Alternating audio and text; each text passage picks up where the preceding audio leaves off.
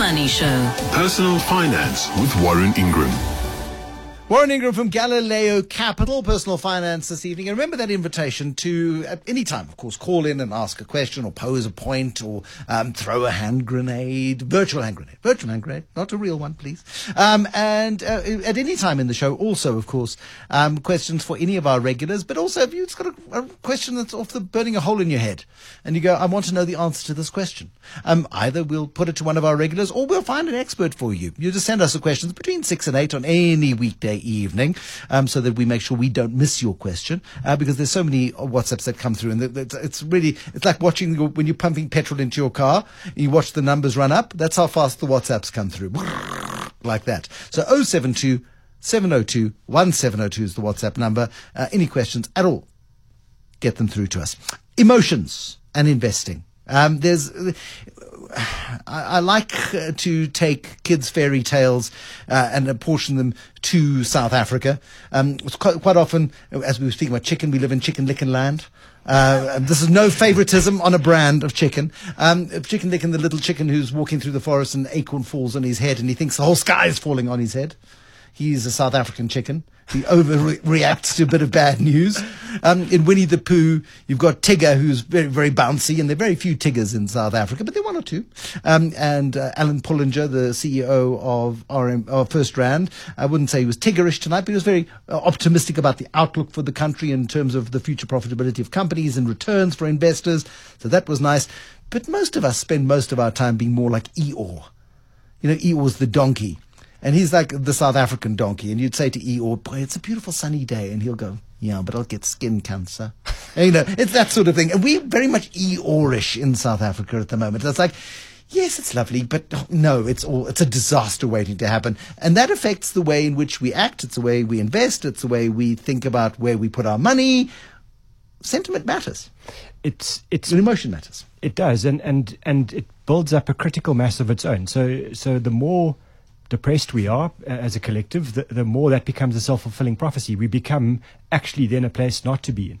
So, so if you're talking about investments and you were talking about South Africa as an investment destination, if we are collectively hugely pessimistic, that that's what the outcome will be. We will be a place that you shouldn't be investing in, uh, and and the same on the other side. It, it, you know, if you create positive momentum just from sentiment, just from emotion, that causes on its own a, a, weight, and it and it actually causes things to go in, in the right direction. So, so sentiment has uh, a huge impact on, on the way things work in, in markets around the world, and, and South Africa is no different. And, and I think sometimes the job of our president, for example, is to be uh, a cheerleader. Yeah, but then he gets it wrong. I mean, that his first his first state of the nation, we'll do bullet trains and smart cities, and we're just like, oh, dude, dude, dude, hold on. Can we just get like translate to work. So, you know, so you've got to be careful as to how, how much of a cheerleader you are. So let's uh, uh, uh, let's be balanced in one thing, which is that, that I think our our colleagues that, that, that work across the, the, the, the media world in South Africa are expert at pointing out our problems.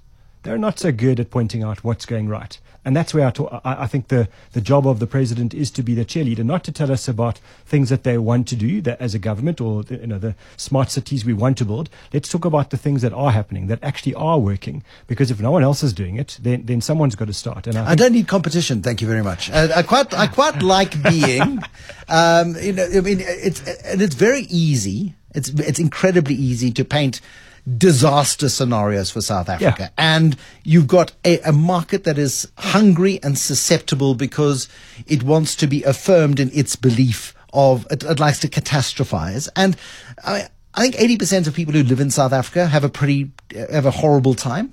I think very few people in South Africa have an exceptional life.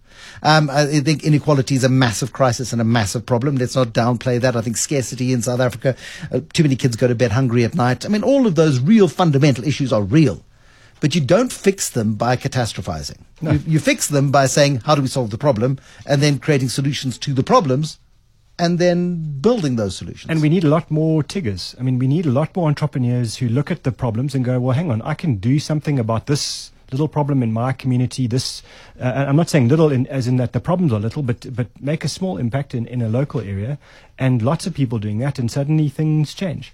And and so so to me, we need we need more South Africans to look up and, and look around and and and realize there are opportunities here, and and every kind of pessimist uh, Eeyore around, that for me, they create enormous opportunity for the people who, whose heads are up and looking for opportunities. Because that, that's really what you need to do is say, there is a lot we can do here. There, there's a lot of scope. It's got nothing to do with my topic. No, but, but, but that's important. context. Context. Context. So, so there is a thing called behavior gap. I didn't invent the name. I love the name. Uh, I wish I did invent it.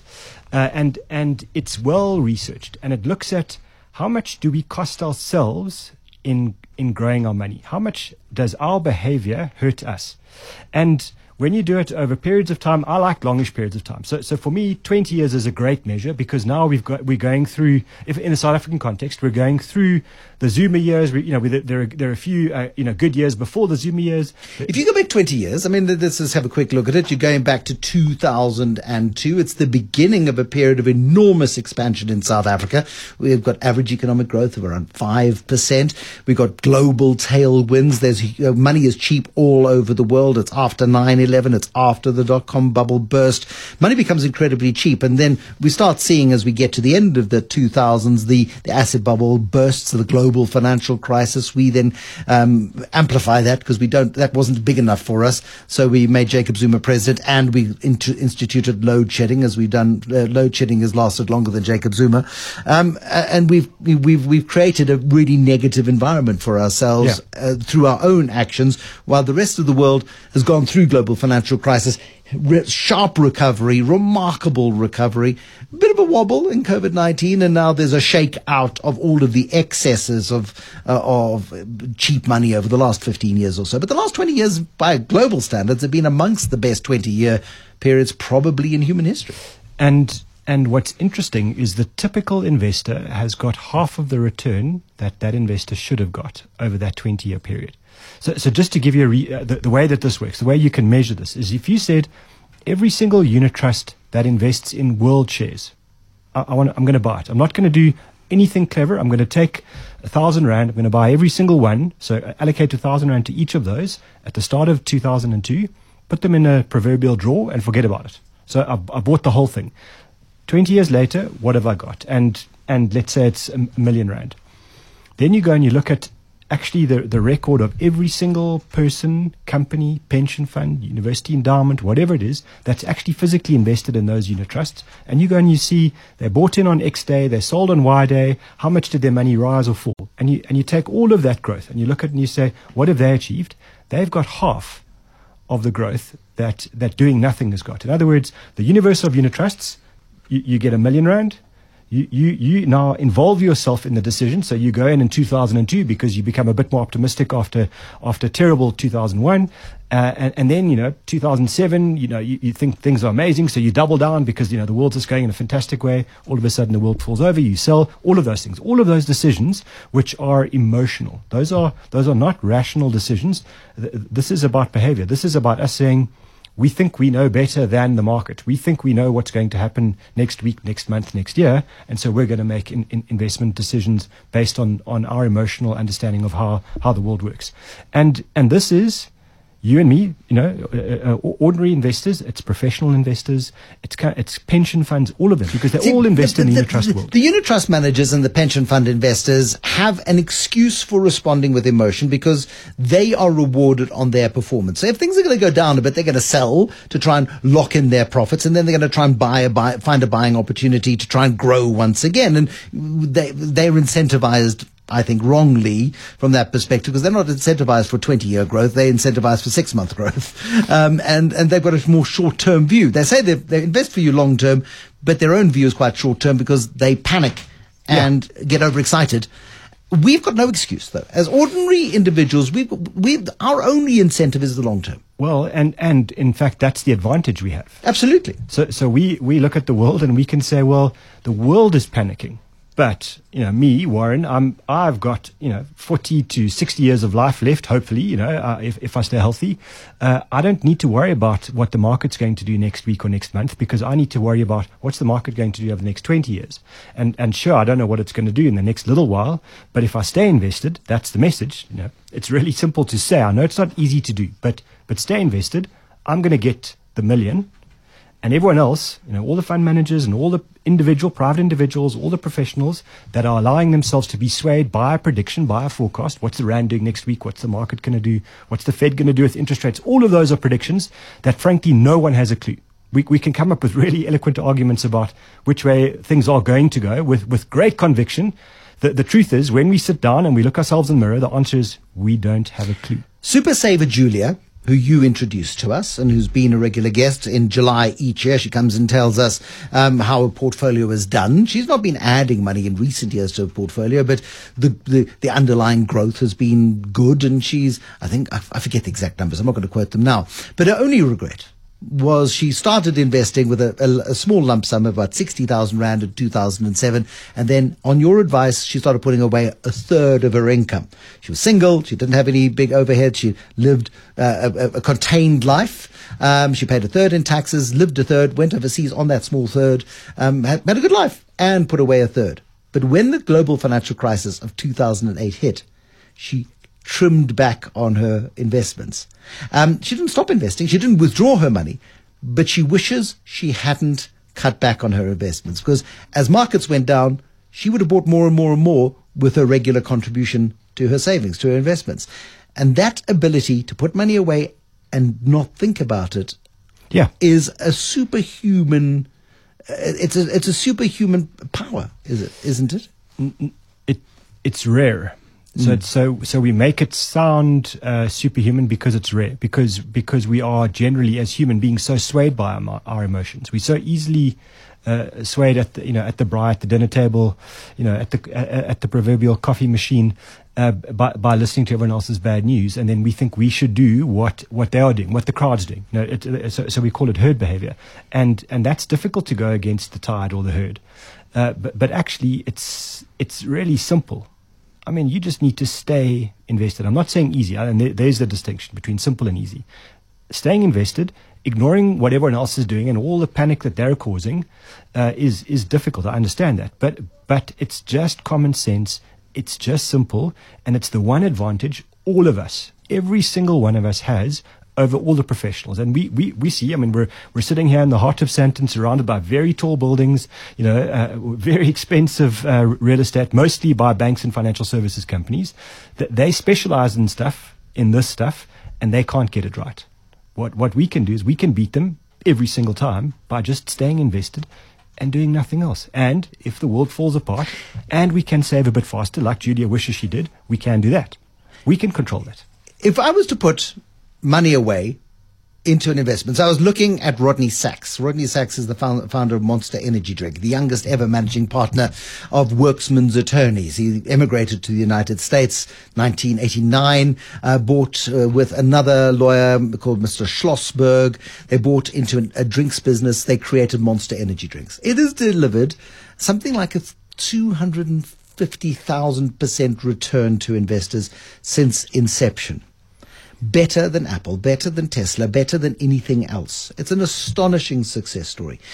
Sadly, none of us saw that opportunity. Uh, none of us saw the, but very few people saw the Amazon opportunity, or in the South African context, the Capitec opportunity. Rather than cherry picking those single opportunities, is there one index, and don't say the MSCI world, because that's boring.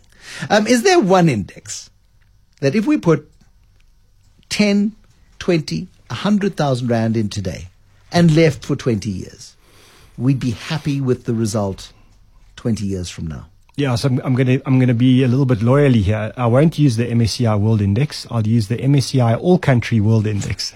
yeah, yeah, yeah. Uh, but but the reason is because why not just the S and P 500? Bet on America. Because I, I think it's too. Uh, you're making a big prediction now. You're you're predicting that American companies, although there might be global, many of them, but that they will lead the world for the next two decades. And to me, that's too much of a prediction to make. It's, I'm, not, I'm not saying uh, you, are definitely wrong, uh, but, but that to bet against India becoming the next big. Then buy an India index. But again, a prediction, right? It's it's it's all country world index says we take all of the developed world, all of the emerging market world, we lump it all together, and we're going to benefit from whatever the next big tiger is in the world. Okay, so we look at a map of, of the world and we say it's a $100 trillion a year global economy. 20, uh, 30% is America, 25% is China, roughly. Um, and then there's a whole bunch of other stuff. By buying an all world index, All country world all, index. all country world index, Yeah, ACWI is the, the jargon everyone likes. if China goes to 30% and America goes to 25, it doesn't matter. You got it. You're in it. Um, if Germany goes from 5% to 3%, uh, but Britain goes from f- to, to 5% to 7%, it doesn't matter. Because you're kind of buying the swings and the roundabouts in that global economy. Yeah, and if if if my one prediction, uh, w- which I'm not betting money on, so it's just a fun prediction, is that, that that India overtakes everyone else in time as the big economy of the world, the next most fastest growing big economy of the world. You're going to benefit because India goes from being a tiny proportion of that to a massive proportion, and if it dominates and eats all the other countries' lunch. Th- th- That's okay. You're not losing out because y- your investment will grow on that, and you will be much more efficient. Brilliant. Okay, thank you for that. Now, question. This is from Katlego. Uh, red rag to Warren's bull. I'm interested in buying a new car, and the dealership is offering me a really attractive finance package where my monthly payments are going to be low for a period of 54 months. That's amazing. 54 months is five years, Six, nearly six. six years. Tw- oh, no, no, sorry, sorry, you're right. 60, 60 months would be five years. Okay, so that's, it's four, uh, four and a half years. Thereabouts. At the end of the term, I will then need to settle a balloon payment. This seems like a good deal to me because I can't afford a higher monthly payment right now. What are your thoughts? I'm going to give Warren a chance to compose himself, Katlego, because he's gone like a, a brighter shade of red. Uh, we just need to calm him down. You need counseling. He'll give you counseling in a moment. The Money Show. Personal Finance with Warren Ingram. Katlego wants to buy a car. A car dealership wants to sell Katlego a car, so the car dealership very kindly has structured a deal which Katlego can afford in the next four and a half years. He can buy a car. Uh, he can't afford higher payments, but uh, the, the, the dealership's been very kind to him and said, well, then pay less. We'll make, we'll make it affordable for you. All he would to do in four and a half years' time is give us a lump of cash. And that, you know, generally can be 100, depending on the car, several hundred thousand rand that at some point in the future you have to find. And I wonder just how many people find themselves four or five years into a car deal and realize that they're going to have to give the car back Plus some money. plus some money because actually they can't afford the balloon payment. Yeah, you, you you need to really not drive your car. If you want if you want to come out of this uh, d- doing well, that means you buy the car, and then the purpose, the reason that you bought the car was because you need to go from A to B lots of times. But if you do that lots of times and you put on lots of kilometers on the car, it's going to be less valuable according to the people that want to buy it back from you. Uh, and, and so the only way you're going to preserve the value of the car is don't drive it. Which defeats the purpose. Exactly. So what, what, what you're saying to Katlego is buy a cheaper car. buy a cheaper car, please do not do the balloon payment. The calculation is what they're saying to you is, let's say it's 100,000 Rand. At the end of the period, you're going to give us, you have to give us 100,000 Rand, but what we'll do is we'll give you a low payment, uh, the, the, you know, throughout the period. And let's say the car costs 400,000 Rand today. So what they're saying is give us 100,000 Rand at the end of the, the 54 months. Up front, you know, I think, well, okay, so, so the balance I, I'm, I'm going to pay finance charges on. No, no, no. You're paying finance charges on the 100,000 Rand as well. That's part of your calculation of what you're going to pay on a monthly basis today. So the fact that you think I'm, I'm just paying 100,000 Rand, it'll be worth less because of inflation. Yes, you financed that. You're paying for that extra 100,000 Rand. The, the deal here is if you can't afford the monthly payments without doing the, the balloon payment, the answer is you cannot afford the car. It's very simple. You cannot afford the car. And there is no shame, No. says the guy who's never bought a new car, to buy second-hand cars. I've seen your cars and they get very old and yes, they're safe, but they're old and, and no one thinks less of you. oh, no, they do, but I don't care. And, and the point is, you still get from A to B. You still make it to the show every every single night, and and you know you don't- your car doesn't break down. And the point is, uh, it's just a car. And if COVID taught us nothing, the car sat in the garage for two years for most of us, or under a carport or whatever. It didn't change your life at all. We couldn't drive it. It doesn't change your life. It's very nice to be able to have that new car smell. There is nothing more satisfying than the new car smell. I've smelt it in other people's cars.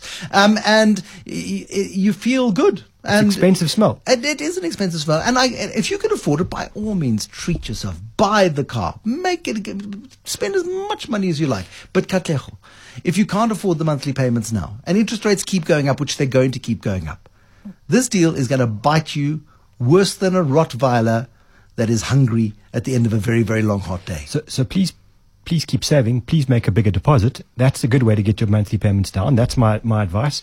If you're going to listen to Bruce and buy a new car because you can afford it, please make sure it's made in South Africa. You see, I knew we'd come to an agreement eventually. Warren Ingram from Galileo Capital, thank you very much indeed. Uh, Warren is a personal financial advisor. He is a director at Galileo Capital.